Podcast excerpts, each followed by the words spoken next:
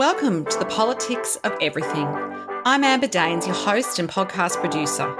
This is a half hour of power, podcast dropping every week where I unpack the politics of everything from money to motherhood, nutrition to narcissism, startups to secularism, the environment, quality, and much, much more.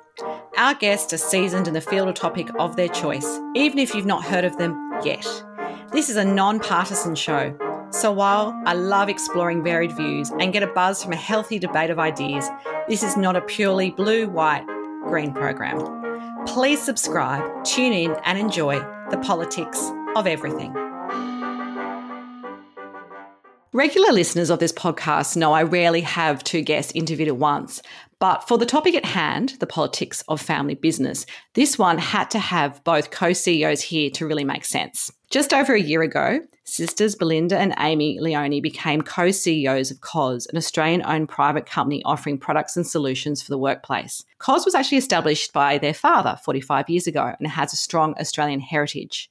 It was recently listed in the Australian's top 500 private businesses list, and they have an incredibly progressive approach to the workplace and diversity. As female leaders, diversity is a priority, with 56% of its 60 leaders being female. Diversity at all levels is important.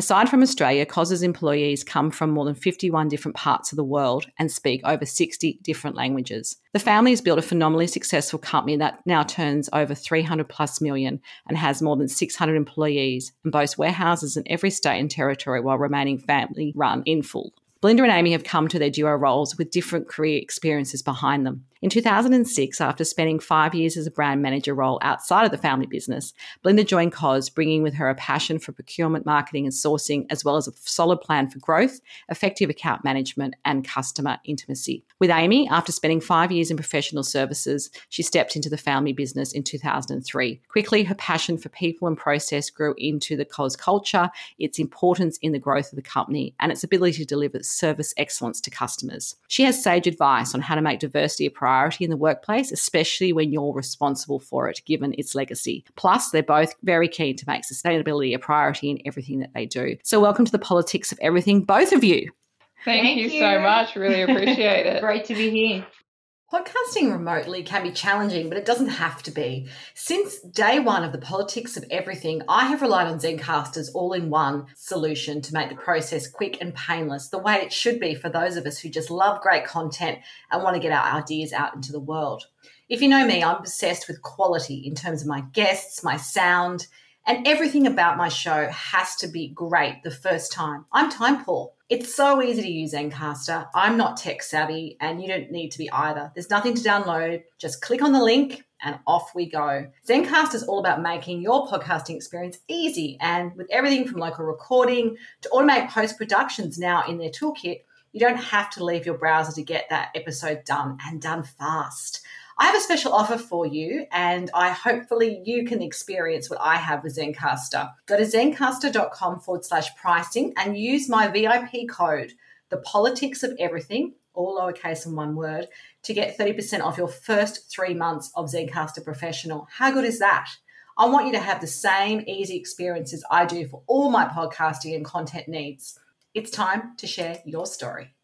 So I'm going to get Belinda to go first and then Amie. Do you each recall what you wanted to be when you were kids? I mean, I, I, imagine there was a bit of pressure to join the family business early, but you went off and did other things. Do you remember what you really wanted to do as kids and kind of how that panned out for you? Belinda, maybe kick off. Yeah, I think we, we both knew that at some point we were likely to end up in the family business, but if that happened didn't happen, I actually would have loved to have somehow worked out how to make money from a ski field, and I probably would have run a ski chalet or a, a B&B or, or some type of uh, hospitality business in the snow. Sounds perfect. And Amie, what about you? What was your dream job as a kid? Um, I really wanted to work with animals. I have a really strong connection to animal life, and so I was torn as a child as to what path I was going to take. But I was always drawn to the family business as well. uh, so similar to uh, Belinda, that if I probably could have worked out how to make money out of that, that might have been an alternate path to the family business. and I imagine kitchen table, you know, conversations with your father having started this business, there would have been constant conversations about the business itself, right? So you would have grown up with a lot of that fly on the wall conversation, which most of us don't get as kids who haven't been part of a family business. Yeah, absolutely. I mean, our weekends were spent roller skating around the warehouse. If you if you think 45 years ago, there was, there was no working from home. So if Dad had to do a bit of extra work into the office, we would come and Amie and I would roller skate around the warehouse, and and of course there was always lots of chats going on. So we we grew up in business world and kind of exposed to the highs and lows and and the pressures of of running a business. So you knew what you were in for. I'm not sure we did. Belinda, you came to COS a few years after Amie, and did that seem an inevitable move given, I guess, how many decades that you obviously been in the family business and then I guess watching other members of the family perhaps coming into the fold? Do you remember that moment you decided to actually make that leap from what you were doing in your career and jump on board? Was there a reason you came in, or was it just the season that you decided to do it? Yeah, absolutely. A very, very clear memory. So, uh, from our family perspective, one of the conversations that we'd had from very early was that we were not to come into the business straight away. And so, the rule in our family is that you have to go and figure out what you're good at, do your studies, get a get a job outside the business, and when the time was right, that that the uh, that we would come in. So for me, that was a bit later than for Amie. I you know, in my early 20s, thought I'll I'll head into the family business when I'm old, in my mid 30s or something like that. I love how that's old. I know. I'm in my mid 40s now. It's embarrassing to say that, but uh, so I had no intention of coming until later in my career because I knew once I arrived that likely I wouldn't I wouldn't leave. But in family business world, we talk about getting the phone call, and that phone call came for me in my mid 20s, and we were we were well out of the house at that point and living on our own and Amie had started in the business, and I still thought, oh, I'll, I'll go a bit later. And dad gave me a phone call and said, Can we have a coffee? And he shared with me that it was time, that there was a role available that suited what I had become passionate about. And if I didn't come now, then I would probably be, he'd have to hire someone, and it would be five years or so before I could consider coming. So I asked him to come and meet with the executive team and and feel what they felt was needed at that time, in addition to what, of course, he was telling me. And yeah, after spending a day in the business, I went back the next day and quit my job and arrived six weeks later.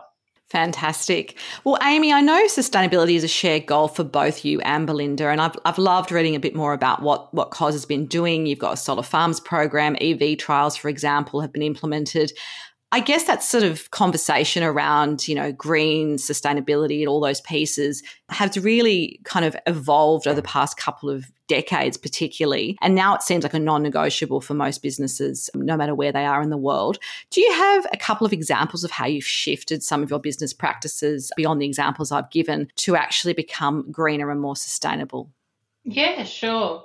I mean, I guess first off, as a family, we're very passionate about sustainability and we've been working towards uh, zero emissions for more than 10 plus years now. We were the first in the industry to introduce a solar farm, and we've continued to invest in that in the last 10 years. And excited that in the next year we'll be able to say that we've achieved zero emissions, operating with zero emissions. So that's really exciting. I think sustainability for a business starts with leadership and for us, we talk about sustainability quite a bit and always have done with staff and customers alike. And that really has seen both staff and customers want to talk about it as well. And that's really helped to make the shift in the way that the business operates. So, for example, we're talking about it all the time with customers. We have customers who write to us directly to talk to us about, hey, I've just received this product and there's, you know, way more plastic in it than there should be. And we're like, absolutely, you're right. Let's get on that. And we now have a packaging working group who are solely focused on the eradication of single use plastic and where we need packaging to protect product finding more sustainable solutions to use. So that by talking about it openly and honestly for many, many years has led to a culture of focusing on sustainability and staff are the same. As we travel around to our warehouses, and talk to our staff on the floor. They talk to us also about the volume of packaging that's coming in from our suppliers when we're unboxing product and repackaging it for customers. So, again, we have working groups who are always focusing now on trying to reduce that plastic, eliminate its use, and use more sustainable options. One of the things in the warehouses we do is that we don't put filler inside of our boxes before we ship them to a customer. We cut boxes down instead. So it's initiatives like that that have come over time from speaking of sustainability and showing our passion for it. The staff and customers also have reciprocated.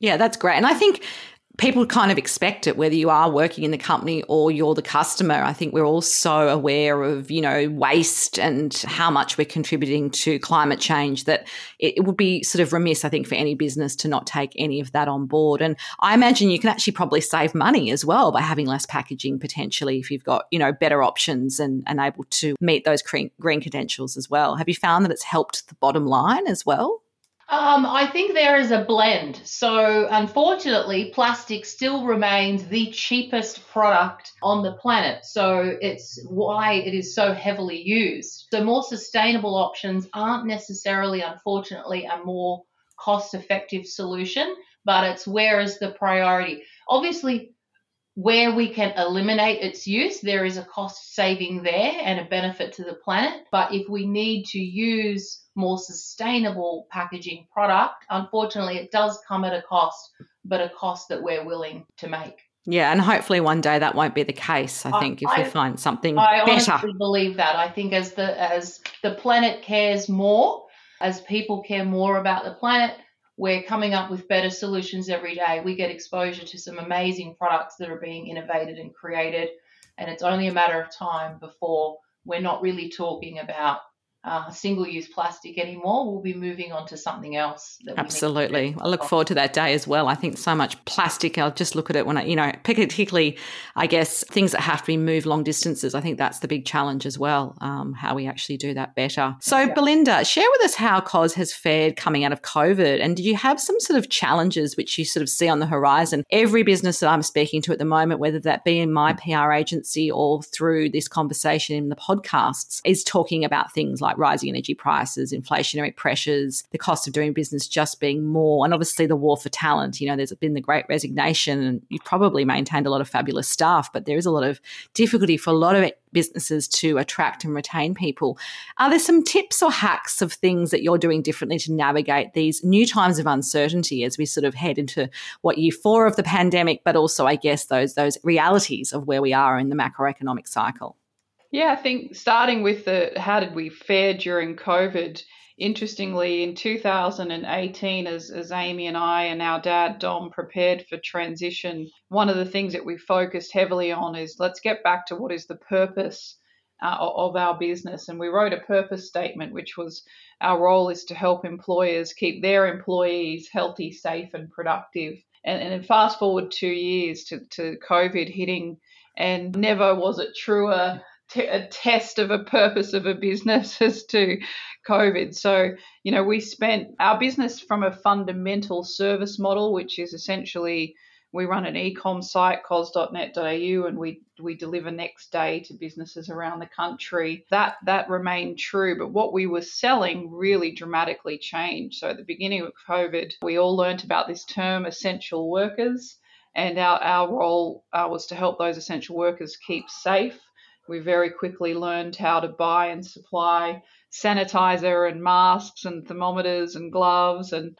and then ultimately rapid tests. And then, of course, the way that we work has changed from a white collar perspective. Those office employees, that the introduction and the ultimate embedding of hybrid really changed the landscape. And of course, very different in every state. Remembering we're a national business, so what was happening in Perth was very different to what was happening in Melbourne, but we've helped a lot of our customers work out how to do hybrid productively. We sell an incredible amount of headsets these days as people, you know, figure out how to how to do remote well and how to balance the home setup and the work setup. So our business has fared well in that our purpose remained valuable to the customer and we've just had to pivot from a product mix perspective. As we move forward, it's definitely, you know, uncertain times ahead. 2023 is uh, going to be an interesting time as we as we head towards the back end of this year and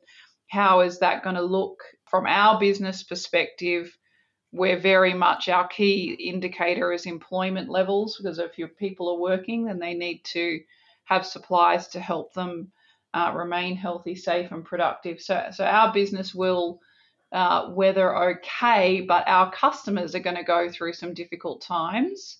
And our role is to really help them make the right product choice for whatever it is that's happening in their business.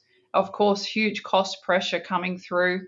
The, the best that we can do with that is just be transparent with our customers as to how that's looking and what the timeline of that looks like and run our business as efficiently as we can to help make sure that we're still delivering great value for our customers. And I do think, like you've touched on earlier in this conversation, it's about leadership, right? So having those conversations in a transparent way, but also taking control of the narrative and I guess the decisions that you're making. I think most customers and staff always respect that. I'm in the communication space and I always say to people, you just can't, you know, be a vault. You've got to actually share what's happening and be really honest with people to the extent that you can be. I think people really appreciate that. And the challenges for businesses often come because they just make make decisions which seem very instant and reactive, but in fact, perhaps has been happening at the top end of the business for, you know, in conversations at board meetings and so forth, but maybe just hasn't been communicated till it had to be. So I think any approach where there's kind of you know, incremental decision making which is shared in a way which you feel comfortable and allows people to feel informed actually is um, probably the only way forward in times of uncertainty yeah i couldn't agree more i think amie and i we talk a lot about communication and how are we're communicating with our team across the country, both our leadership team and all the way through all, all levels of the business. And sometimes you've got to communicate even if there's nothing to say. That you know the update is there is no update, and that's okay. um, but you've got you've got to just be honest with what the challenges of business are. Yeah. And we're in it for the long term. So we, we have a very long lens on how to run a very uh, sustainable business from a length perspective.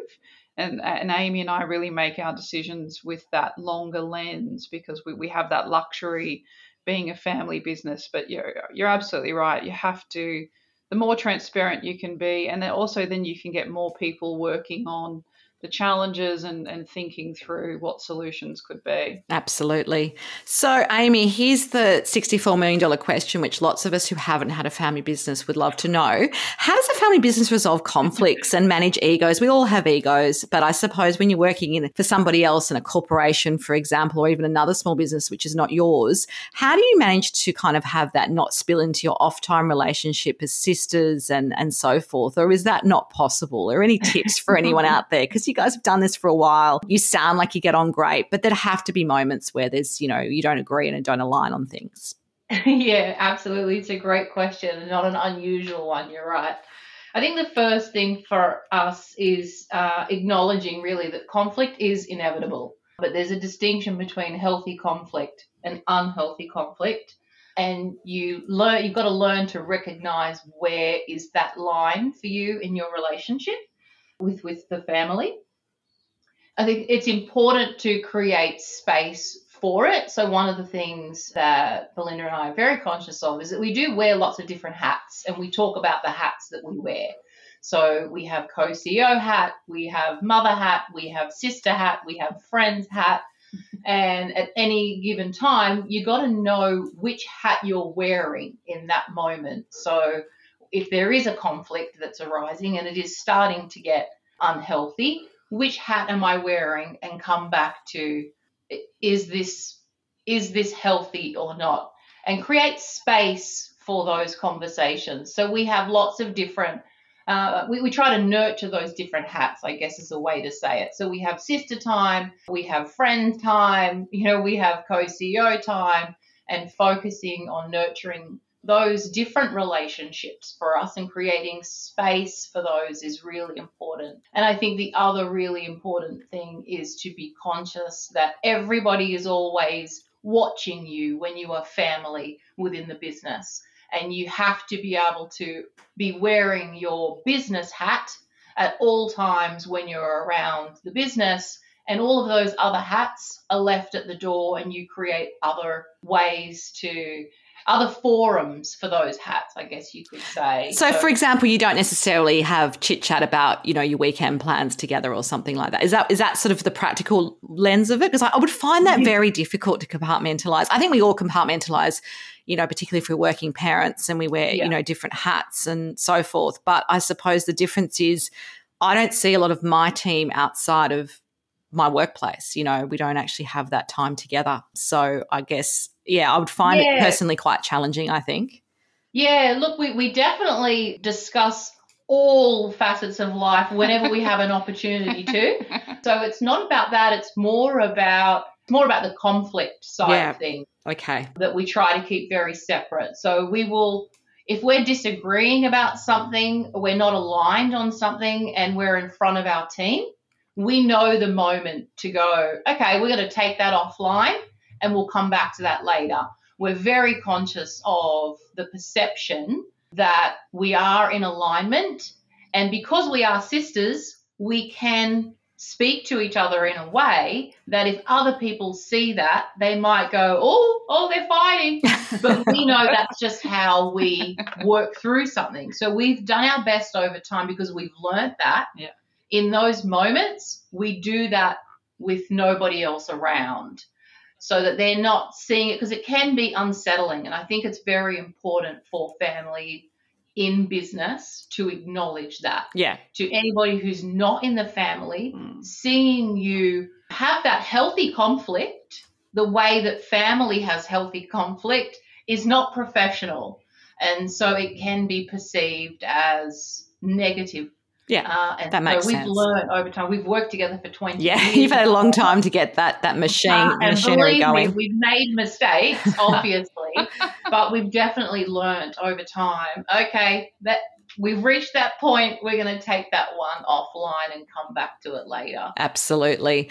Um, so, for Belinda, how do you create a diverse and inclusive culture in a family business, which by its very nature, you guys share DNA? So, you know, there's obviously you're individuals, but they're probably set views and biases which we all bring to the table no matter what forum we're in.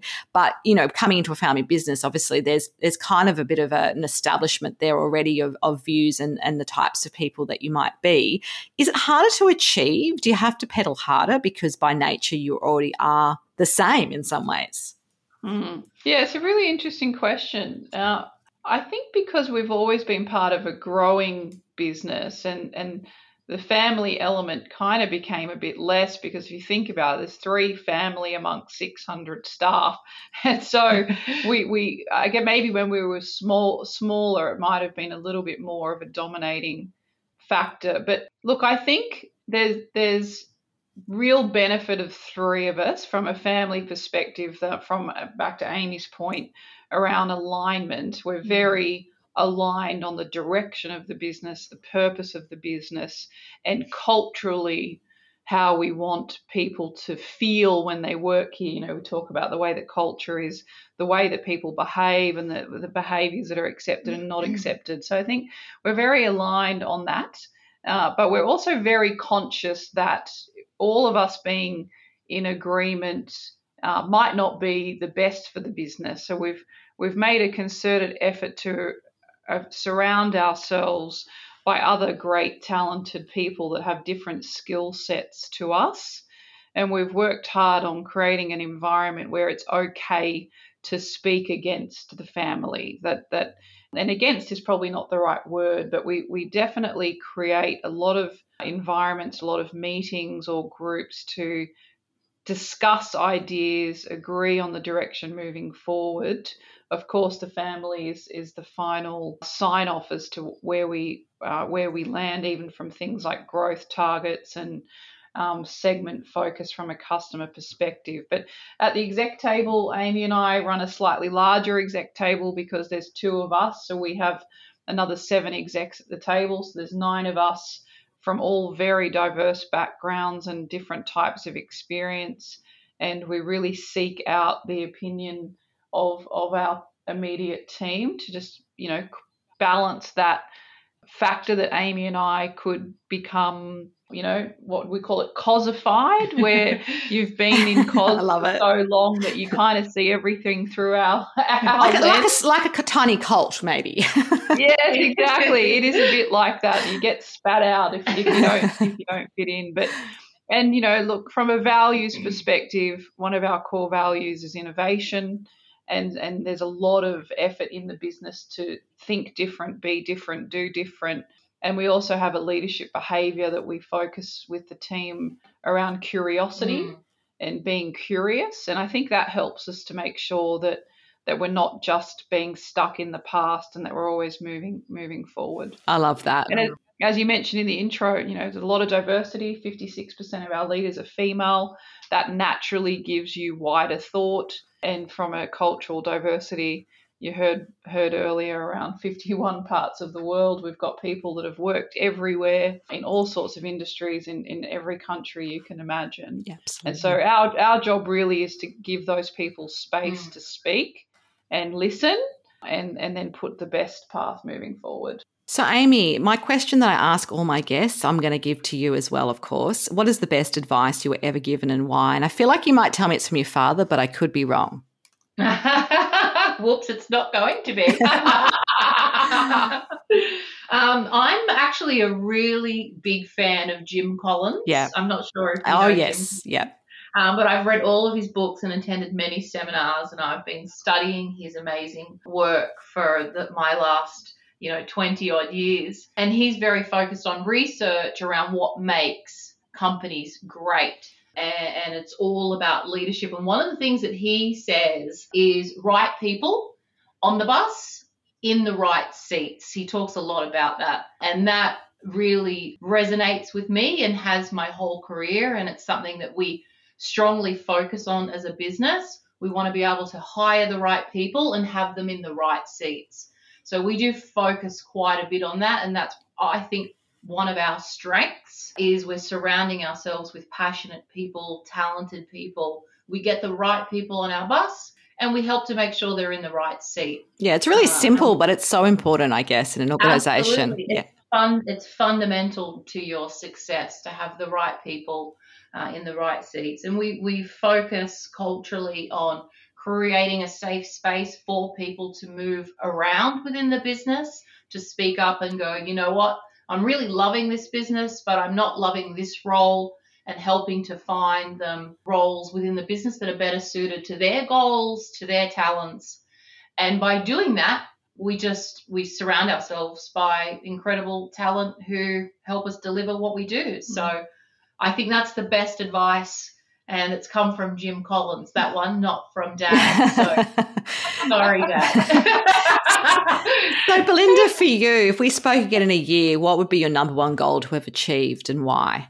This is this is a difficult one to answer because we've got we've got so many ambitions. Look, I think the biggest thing that we're focusing on right now is a sustainability perspective. In 2023, we we do plan to be net zero for our operations, and we are wanting to get to 100% renewable energy. So a lot of lot of effort going into that right now. So if we were if we were talking in a year, I'd like to be celebrating that we are at that point.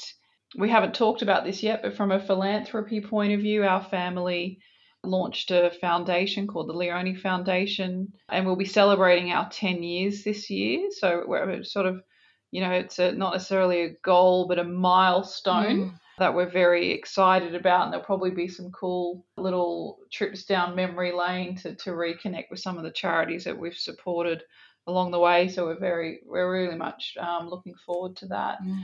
and I think just another year of growth. It's uh, you know we'll be moving into our third year as Amie and I running the business. You know we survived the first year, the business did well. well Second year is shaping up well. Uh, so I think each year under our belt where we can kind of continue the business on the on the path that, that Dad passed it over to us with, I think is a, is will be deemed a success for Amie and I. Definitely.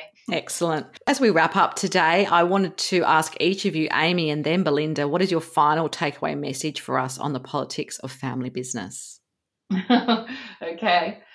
I think the key is you got to be able to focus on the customer first and remember that you're ultimately in business to service a need that your customer has. And if family politics is affecting your ability to service your customer, then ultimately you'll end up in trouble because you won't be servicing your customer and you also won't have a family business. so I think you've got to come back to always focusing on the customer first. And for you, Belinda. That's that's very um, nice, Amie. I think I'm in a similar vein, but slightly, slight, I don't know if it's aligned or not actually, but um, doesn't have to be, honestly. Yeah, yeah, it's a little bit of conflict we're going to take offline. Um, I I think it's important to focus on the health of the family, and I would encourage all families, especially first generation, um, to make sure that working in the family business is a choice mm. and that it's okay to not participate in the family business mm. and that you can still be a part of the family.